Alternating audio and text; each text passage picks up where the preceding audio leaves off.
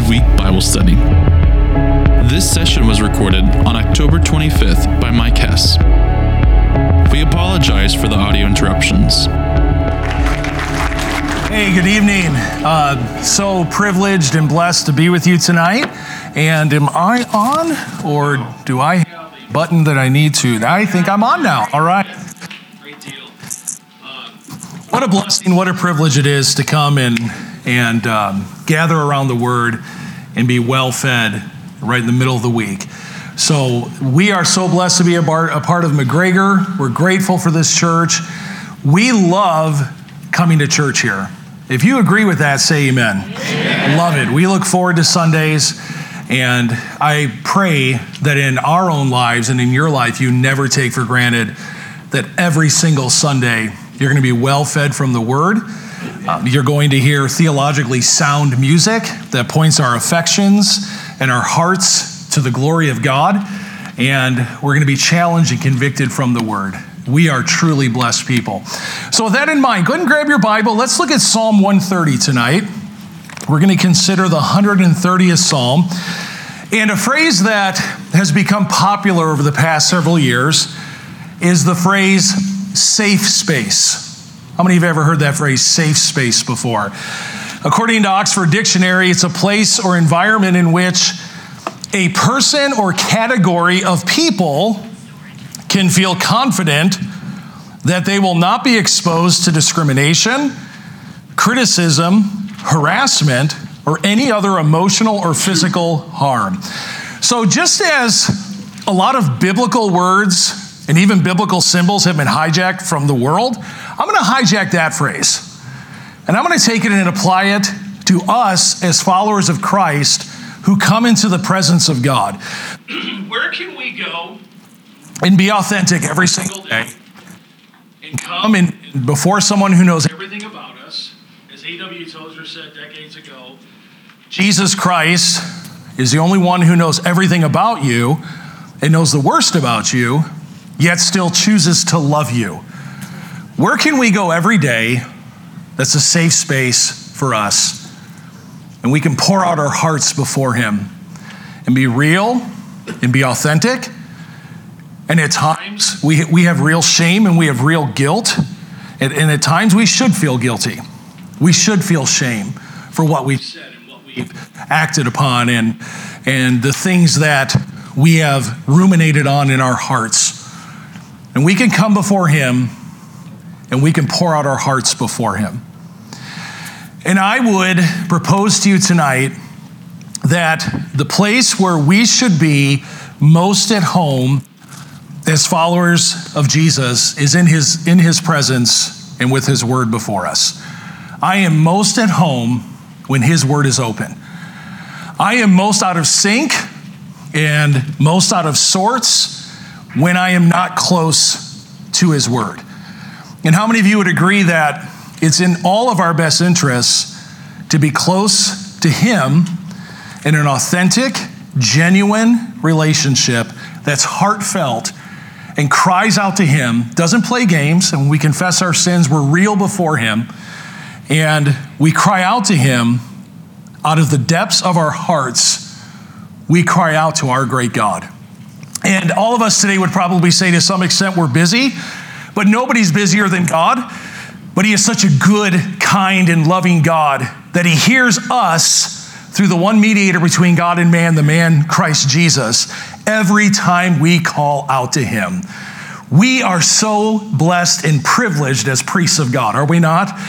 And I want to just dive into this where we can come into the very presence of God as this psalm implores us to do, and where we can be real and we can really truly express our fears, sins we're ashamed of, we're embarrassed of, things we hope people never find out about us, the thoughts we're struggling with, the burdens we find too heavy to carry, the anxieties we have that God tells us to cast upon Him, and actually share them with someone who can handle them.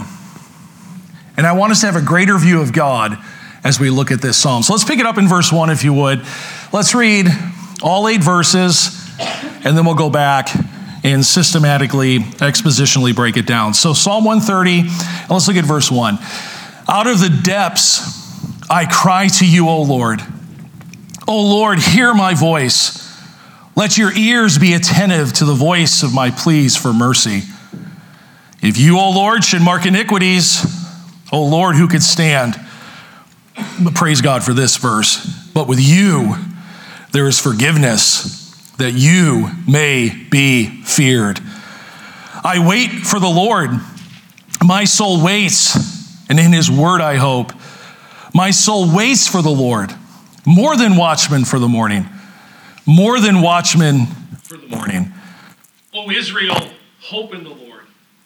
For with the Lord there is steadfast love, and with him is plentiful redemption, and he will redeem Israel from all his iniquities. This brings us tonight to the 130th Psalm. So, over the last few Wednesday nights, we've been looking at the Psalms of Ascent. There's 15 of them, which represent a pilgrimage that they would take to Jerusalem. When you go to Jerusalem, many of you know this, you go up. And why is this in your Bible? Well, the book of Psalms, which is my favorite book of the Bible because it shows the ups and downs, the roller coasters of life in a real, genuine, authentic way. Somebody said years ago, I don't know who said this, but the book of Psalms is really the soundtrack of life. That's why they resonate with us so well. And this is why when I read these in the morning, it speaks to me in real life, even though this was written way before my time, way before your time. But anyone who would ever say scripture's not relevant has never read the book of Psalms. They've never d- dived into this awesome, wonderful book. These were hymns that they would sing.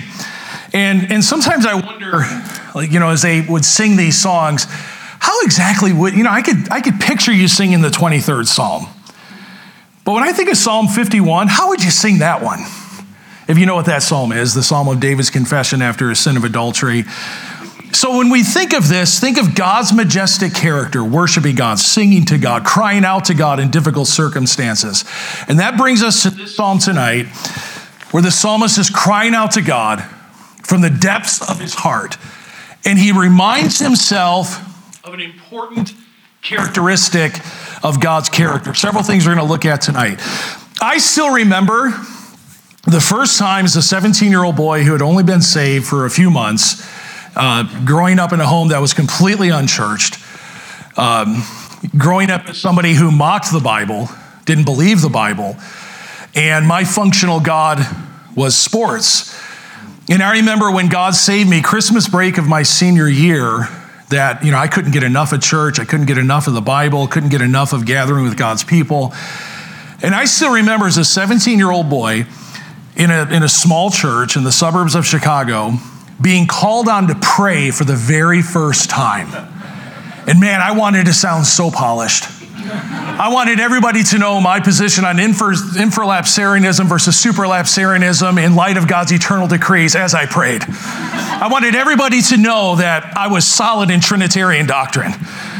And, and I think sometimes as, as Christians, we can fall into what I fell into in a very prideful way as a 17 year old boy of being performance centered and not heartfelt when we come before God. And having this kind of heart attitude when we come before our Heavenly Father, like this psalm, like Jesus in Gethsemane, like David encourages us in Psalm 62, verse 8 pour out your heart before Him, cry out to Him, a real, genuine, authentic relationship with the Lord in His Word. So, the big idea for tonight, just a central idea to put everything around tonight, is simply. Reminders about the character of God give us an authentic walk with God. Reminders of the character of God give us an authentic Walk with God. So here, as we find in Psalm 130, one of the themes of this, the word is not there, but the theme is in its repentance. not a popular subject Today, where so many equate salvation with praying a tacit prayer, uh, just dissenting a little bit of faith in Jesus, where they kind of use Jesus as a surgeon You know, the way we kind of look like if we have cancer, we want them to get the surgeon, the, get that cancer out of our body, but then we have no more use for him. And I think in many realms of, of American Christianity, that's how they think about Jesus, where many equate uh, Christianity with simply they signed a card, they walked an aisle, they raised a hand, but that's not simply biblical Christianity. That is not the way the Bible defines a Christian. Um, a gospel without heart change is not really a biblical gospel. And to that, all God's people can say, Amen. there's not a biblical gospel at all. The style of this psalm does something interesting. This is why I love to read this. It's kind of like an up and down, up and down. It's like it's like a spiritual burpee. You go from one extreme to the other. You find this over and over again. So when God is our safe space, I want to give us some thoughts here as we break this text down. When, when the safest place for us to be, and I believe this with all my heart that it is, to be in the very presence of God on a daily basis. When He is our safe space, first thought is this we'll cry out honestly to Him. There's not a lot of people that, that many of us feel we can be totally honest with about deep, embarrassing struggles, things we're going through, things that are weighing down on our hearts. There's not a lot of people we feel that sort of relational equity with, but you should always feel that way with God. That's the safest place we could be. Take a look again at the words of, of, of uh, verses 1 and 2 and just let this resonate in your hearts. Let the words speak to your heart. And notice what the words say. Out of the depths I cry, notice second person plural here, to you, O Lord. O Lord, hear my voice. Let your ears be attentive to the voice of my pleas for mercy. Some translations say to my supplications. So let your ears be attentive to me. This is the language and expression of a man with a troubled heart. And no one goes through life without having a troubled heart at least several times over. We all go through that. Could be you today, could be you right now, that you walked into church tonight with a knot in your stomach and a real burden that you're carrying. Sin has this effect on people.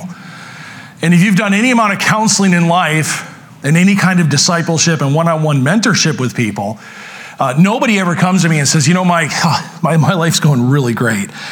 I have made a ton of selfish decisions in life and my life's going so much better because of my selfish decisions.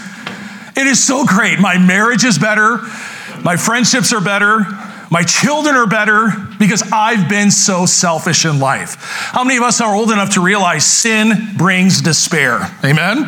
It brings despair. It has this effect. And it also does this it leaves us feeling empty. Look at the world. And Mick Jagger was totally right in the early 80s when he said, I can't get no satisfaction. You know why? Because he never read Psalm 16, verse 11. In your presence there is fullness of joy and pleasures forevermore. That's where we find our satisfaction, in the presence of God. In Psalm 32 is a good example of what sin does to somebody. I want you to listen to the words of David as he laments about his unconfessed sin in Psalm 32, verse 3. Just pay attention to these words. When I kept silent, my bones became brittle from my groaning all day long. For day and night, your hand was heavy on me. My strength was drained as in the summer's heat. If anyone can relate to that last part of the verse, it's those of us who live in Southwest Florida. It's like your strength is just drained by that heat. Never forget this fact God loves his children so much that he will never allow us to live joyfully and peacefully in sin. It can happen, we can continue to make sinful decisions, but you will not be joyful. And you will not have peace because God loves you too much to allow that to happen. And we often think of the love of God as this warm, cuddly, fuzzy, nice wind off coming off the back of my neck type of thing that you find maybe on the shelf of a nice Christian bookstore. But the love of God is also a disciplining love. It's a chastising love, it's a rebuking love that draws us closer to Him. So, because God loves you, and because God loves me, and because God loves His children, He will never let us be joyful in sin. So, I want you to say this with me Sin will lead me to despair. Can you say that with me? Sin will lead me to despair. Now, I wish we could say that. Because we've said that, we'll never sin again. That's probably not our track record, though. But we do know this sin will lead us to despair. Think of John 10, verse 10. Jesus told his followers this The thief comes not before to steal and to kill and to destroy, but he juxtaposes it with this But I have come that you might have life and you might have it more abundantly. Think of what Jesus said the last night of his earthly life in John 15, verse 11. I have said these things unto you so that you might live a financially wealthy and healthy life. Is that what he said? No. He said, I've said these things to you that you might have what? Joy. Real, true joy. It's not fake, it's not phony, it's genuine joy that doesn't come from the outside, comes from the inside in a deep personal relationship with God. This is where the Christian life begins. I'm a sinner. I recognize that. You don't have to take too long or come up with a lot of evidence to convince me of that. The first time somebody shared the gospel with me, that's what they said to me You're a sinner. And they showed me that from God's word. I cannot forgive myself. That whole notion is simply not found in the Bible. I cannot forgive myself. I cannot get to God on my own. I need God to come to me and reach down and bring me to Himself. My sin has offended a holy and a righteous God. And I was dead in my sin, and I needed to be made alive by an all powerful and all sufficient God who is full of forgiveness and full of grace and full of truth and he did this through the death, the all satisfying death of his son, Jesus, on the cross, who was placed in a borrowed tomb. That we often forget this part. I don't think we forget it, but we don't quite think about it, I think, enough. That it was sealed shut and was guarded by several soldiers. And three days later, he rose again from the dead. Now, if you believe that with all of your heart, I want you to say amen. amen. I need to be reminded of that every single day every single day. And notice the text here. Look again at verse 1. Notice how he prays out of the depths of his heart.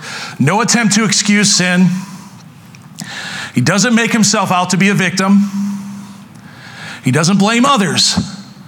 And there's only two kinds of people in the world there's those who come before God thinking they deserve his forgiveness, and there's those who come before God knowing they deserve his wrath. You find that in some biblical examples. One in particular that comes to my mind is Luke 18, 9 through 14. The Pharisee thinks because of his spiritual resume that he deserves God's goodness and grace and justification. The tax collector, who everybody hated, comes before God with the right heart attitude, realizing, God, be merciful to me, a sinner. There's nobody I could say, God, I thank you that I'm not like that guy. Instead, I am that guy. I am him. I need his mercy and his grace. I remember back, October is kind of a month where I remember a lot of things from uh, growing up playing football. And I know looking at me, some of you are surprised and shocked that I didn't do gymnastics or the ballet. but I grew up playing football. And what we would do in uh, junior high, we call it middle school here now, I guess, but we would take the last practice of the year and the big dudes like me, we would, they would allow us to play the smaller guys' positions. So I got to play safety, the last practice of the year. And one of our biggest guys was playing running back. And I remember it took a lot of us to tackle this guy. He wasn't fast, he might have gotten like an inch of yardage on his carry. But I remember tackling him, and like there were six or seven of us bringing this guy down. And I remember being at the bottom of that pile thinking, man, man, my arm kind of hurts. Man, this, a, this guy's a heavy dude.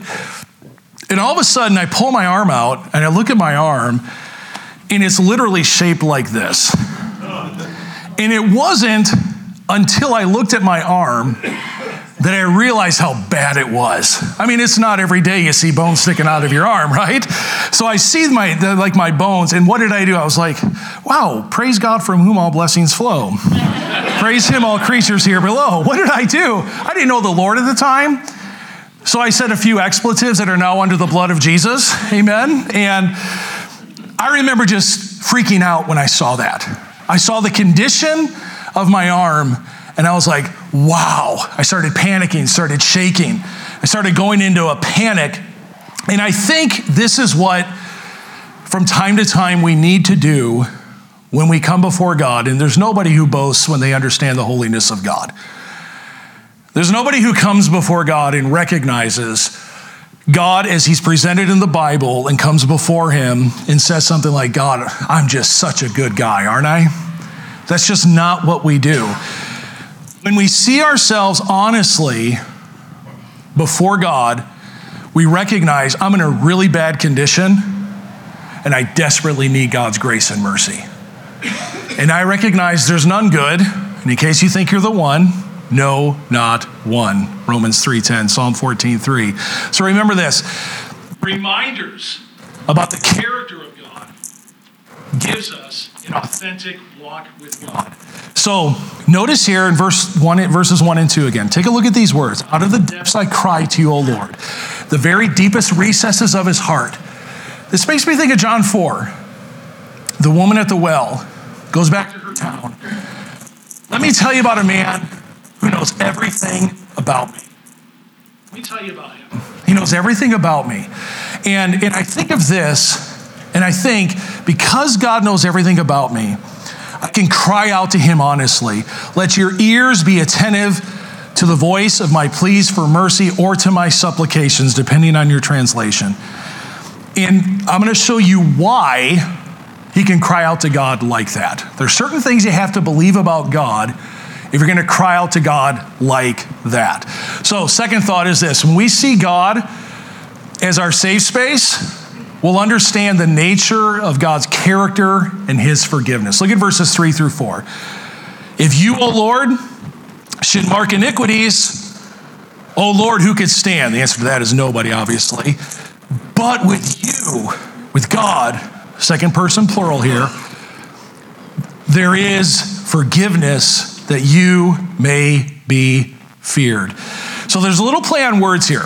In the first part of the verse, and this is important, because we're reading it in an English Bible. We're not reading it in Hebrew. So the original audience would have read this a little bit differently. They would have had a better background than we have. So in the first part of the verse, the psalmist refers to God as Yahweh, referring to God's eternal character. The second part of the verse, he refers to God as Adonai, which points to God's authority and God's sovereignty. So the point is this if this God, who sees everything we do, including our hearts, including our motives, including our actions, and hears everything we say, all of that, and He judged us accordingly, then we're toast. We're toast. We're in a real bad predicament there. Seeing yourself in the light of God's holiness never causes us to boast. And Pastor Russell, Pastor Mark have been talking about this on Sunday morning uh, when, and we're going to really get into this, especially in 2 Corinthians 12, probably Sunday, where Paul talks about this whole issue of boasting. He uses that word a lot. Think of 1 Corinthians 1, think of 2 Corinthians chapter 10, think of 2 Corinthians chapter 11. This whole idea of boasting.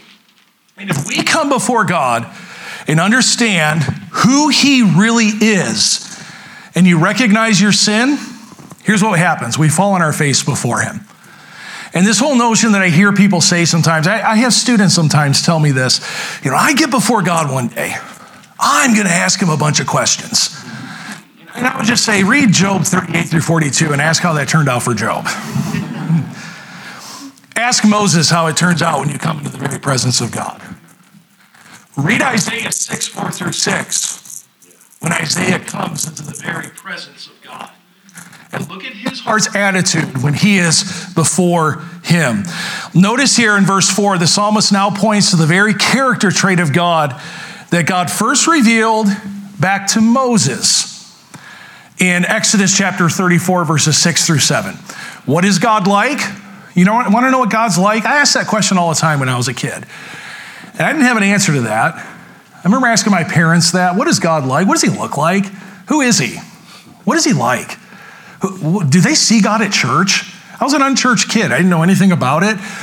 And I, I used to always ask, what is God like? You want to know what God's like? Obviously, you find this in the Bible, but look at, look at Exodus 34, 6 through 7. I'll read this for you. The Lord passed before him and proclaimed to Moses, The Lord, the Lord, a God merciful and gracious, slow to anger, and abounding in steadfast, kesed love, faithful love, and faithfulness keeping steadfast love for thousands, forgiving iniquity and transgression and sin. Boy, we serve a great God. And He's so forgiving and He's so merciful. And I hope in my own heart, and I hope in, in your heart today, you've thought about that. You've pondered on that that God is forgiving and God is merciful and God is gracious and God is patient. That's the God of the Bible, the one true and living God, Father, Son, and Holy Spirit, who is holy, holy, holy, Lord God Almighty, who was and is and is to come. That's the God we serve. It's the God we sing to. It's the God we pray to. It's the God we're going to spend eternity with and worship forever and ever and ever. I want you to listen to these words of R.C. Sproul written years ago we come to church on Sunday morning, and sometimes we look at our watches. And I know McGregorites never do that, but other people do, right? Beloved, when the children of Israel and the people of Israel were standing at the foot of Mount Sinai, and the lightning flashed, and the thunder roared, and God approached in a dense and thick cloud, nobody looked at their watch. They were terrified. The Word of God says they trembled and they knew that they were in the presence of the holy. You find forgiveness in the nature and the character of God. Praise the Lord for that. You find that in his character.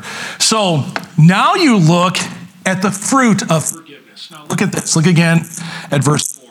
But with you there is forgiveness. So you can know for sure you're going to heaven when you die. That's not what it says. That's a fruit of forgiveness. But there's a different emphasis here. So that you may be feared. Now, don't miss this. In other words, what he's saying here is this so that God can have the rightful place in our lives. Where God's not a spare tire, and God's not an afterthought, and God's not a life insurance plan, and God's not an eternity plan for you. Where God is everything to us, so that you may be feared so that we understand God is not just a component of our life, of our lives, and He's not just somebody we have in a certain room of our home. He's everything to us. And we can echo the words of Paul in Romans 11, verse 36 For from him and through him and to him are all things. To him be the glory forever and ever. Amen. There's a reverence and there's an awe in our hearts when we fear God. And there's even, we're careful about how we talk about him. We're careful how we sing about him. We're careful about how we share him. We want to be biblically accurate. We want to make sure that what we say about God matches with his word.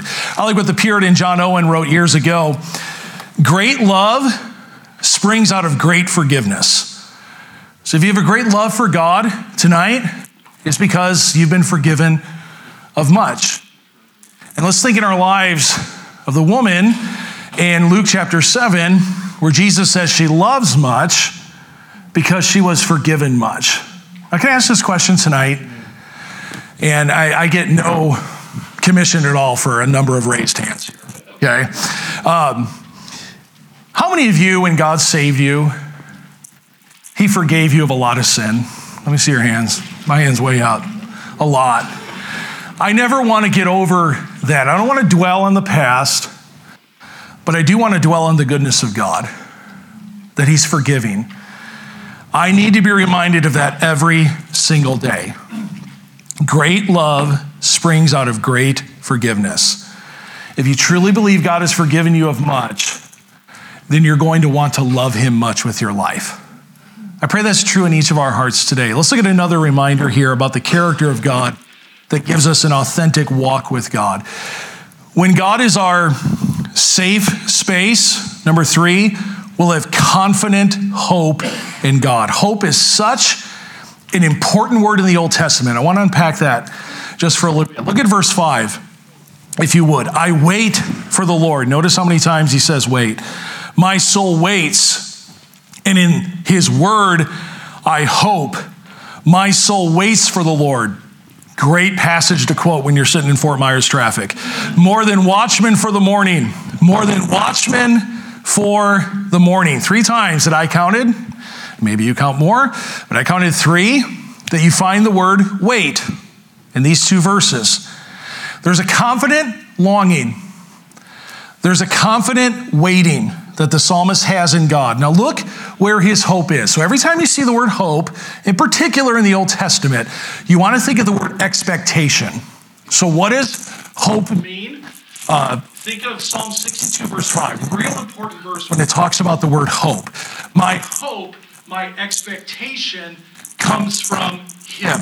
Okay, it comes from God. So, if my expectation in life comes from politicians, I will be gravely disappointed. And to that, all God's people can say, if my hope and my expectation in life comes from my vocational career, then I will be disappointed. And to that, all God's people can say, and if it comes from my financial worth, then I'm going to be really disappointed. And to that, all God's people can say, because that ebbs and flows, that comes and goes. But the character of God never changes. Jesus Christ, the same yesterday, today, and for how long? Forever. I've been doing um, in our school on about three days a week, I do devotionals for uh, elementary, middle, upper school. And when I do a devotional for the lower school, it is one of the most precious times. I, I love those times. I love doing devotionals for um, any class uh, age range, but this is particularly special when I uh, go over with them.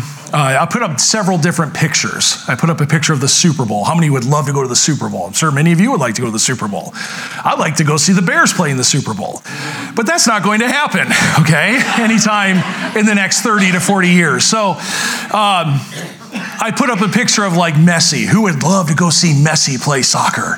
And to this day, I've tried. My daughter played soccer. I just don't understand soccer. I, I've tried. Sometimes it's just not in your DNA. How many of you would like to, and I put up a picture of LeBron. How many of you would like to go see LeBron play? I don't want to see LeBron play because I think Michael Jordan was better than LeBron. And to that, all God's people would say. okay? But the kids love it. Then I put up a Christmas tree all these gifts. How many of you know what you want for Christmas? Boy, that's not like taking prayer requests there. They all know what they want for Christmas. And some of the requests are very interesting. And then I ask this How many of you think Mr. Hess still plays with toys that he got for Christmas in third grade? Oops. Then it gets really quiet. And my point with that is this that all fades. And then we look at Isaiah 40, verse 8 the grass withers, the flower fades, but the word of our God endures forever. Don't you want to live for something or someone that lasts forever? And, and praise God, if God gives you abilities to use for a short little interval of time, praise God for that. Use it for His glory. Point to Him. Serve others with that. But make it about Him. Make it about Him. Don't you want like this very day, since we know as Christians we take the Bible seriously, tomorrow's not promised. Our next breath is not promised. So, don't we want what we do today to count for eternity? Wouldn't that be awesome? And as a follower of Jesus, you get to do that. You get to make what you do last forever, for all of eternity. And he compares his longing, this waiting, and so much, and we have to accept this because this is biblically what we believe. So much of what we believe has not been made sight yet. I remember Pastor Russell said this one time uh, in a sermon, and I gave a loud, hearty amen to this. He said, uh, by the way, he goes, I have never seen the resurrected Jesus. And by the way, neither have you. Amen? All right? But one day you will. Amen? You will. That faith has not been made sight yet. We wait for that. We wait. We long for that. And he compares this longing for God with guardsmen anticipating a morning sunrise. So I want you to think right now of specific promises of God you're longing to see fulfilled. I mean, even this very day, what promises are you meditating on? What promises of God from His Word? Not sentimentalism, not emotionalism, but ironclad promises from His Word. What are you meditating on right now? What are you thinking of? What are you longing for? I think of a new body. Boy, that'd be awesome, wouldn't it? A new body raised in the likeness of Jesus. What an awesome promise. I think of eternally worshiping the Lord without any hindrances of temptation and sin. I've not experienced that yet, but praise God, it's going to happen.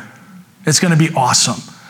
Think of these promises. One day our faith will be sight. In life has a wise and calming perspective, and I need more of this in my own life because I, I have to confess there are things that I let get me out of sorts in life that I shouldn't.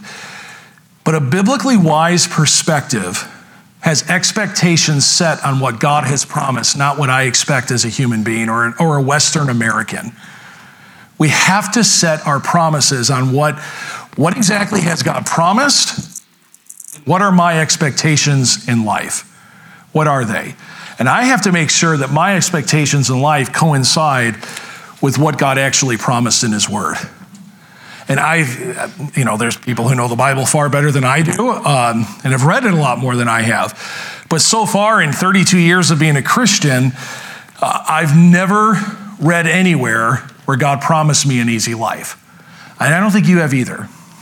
But I do take to heart, I pray, the words of Jesus going back again to the last night of his life, telling his followers, John 16, 33, in this world you will have tribulation. Is that true? Yes. from the words of Jesus, it's the word of God. But take heart, you haven't overcome the world. Money hasn't overcome the world. My Chicago Cubs have not overcome the world. My strength has not overcome the world. He has overcome the world. That's where our hope is. That's where our trust is. So, those who live with a wise perspective, if you take a look at these words again, wait for the Lord. Then he says here, My soul waits, and in his word, I expectations, I hope. These are my expectations. My soul waits for the Lord. So, in the ups and downs, the mountains, the peaks, the valleys, through just the ebbs and flows of life that we all go through, we wait for Him. We wait for Him. And here's the great thing we can trust God will always be faithful. He'll always be faithful. He'll always be faithful to His word. We struggle with that because we've been lied to in life by people, by politicians, by people who have said maybe they loved you. But you know this, I hope. God will never lie to you. And everything God says is true. And you can bank your soul on that. So, why don't we just immerse ourselves in this truth then? Let's immerse ourselves in this truth as much as we possibly can. So, why should you hope in the Lord? Do you have good reason tonight to place all your expectations on Him? I think you do. In fact, I know you do. I know I do. Do you have good reason tonight to place all your expectations and your hope in His Word? God is always faithful. Every single day, we're reminded of that in His Word. We wait for Him. So, reminders about the character of God gives us an authentic walk God. Let me give you one last thought here. When God is our safe space, you accept God's invitation to forgiveness. I want you to look at verses 7 through 8. And a lot of these Psalms of Ascent do this. If you look at the first two verses, it's second person plural. He, can, he continues that again in verses three and four. You have a new paragraph here in verses five and six where he's personal now, talking about himself. And now he makes an open invitation. Look at verses 7 and 8. O Israel, hope in the Lord. For with the Lord, think back to Exodus 34, 6 and 7, there is steadfast love. And with him is plentiful redemption. And he will redeem Israel from all his iniquities. Why is God so forgiving? That's who he is. It's his character. Why is God so good? It's who he is. That's his character. Notice these words.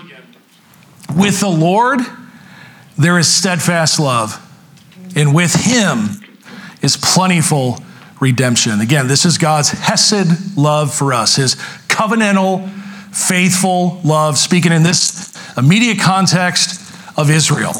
And we know as Christians, it's not like the New Testament never says anything about the love of God. We could go on all day about this one. But just meditate on this for a moment.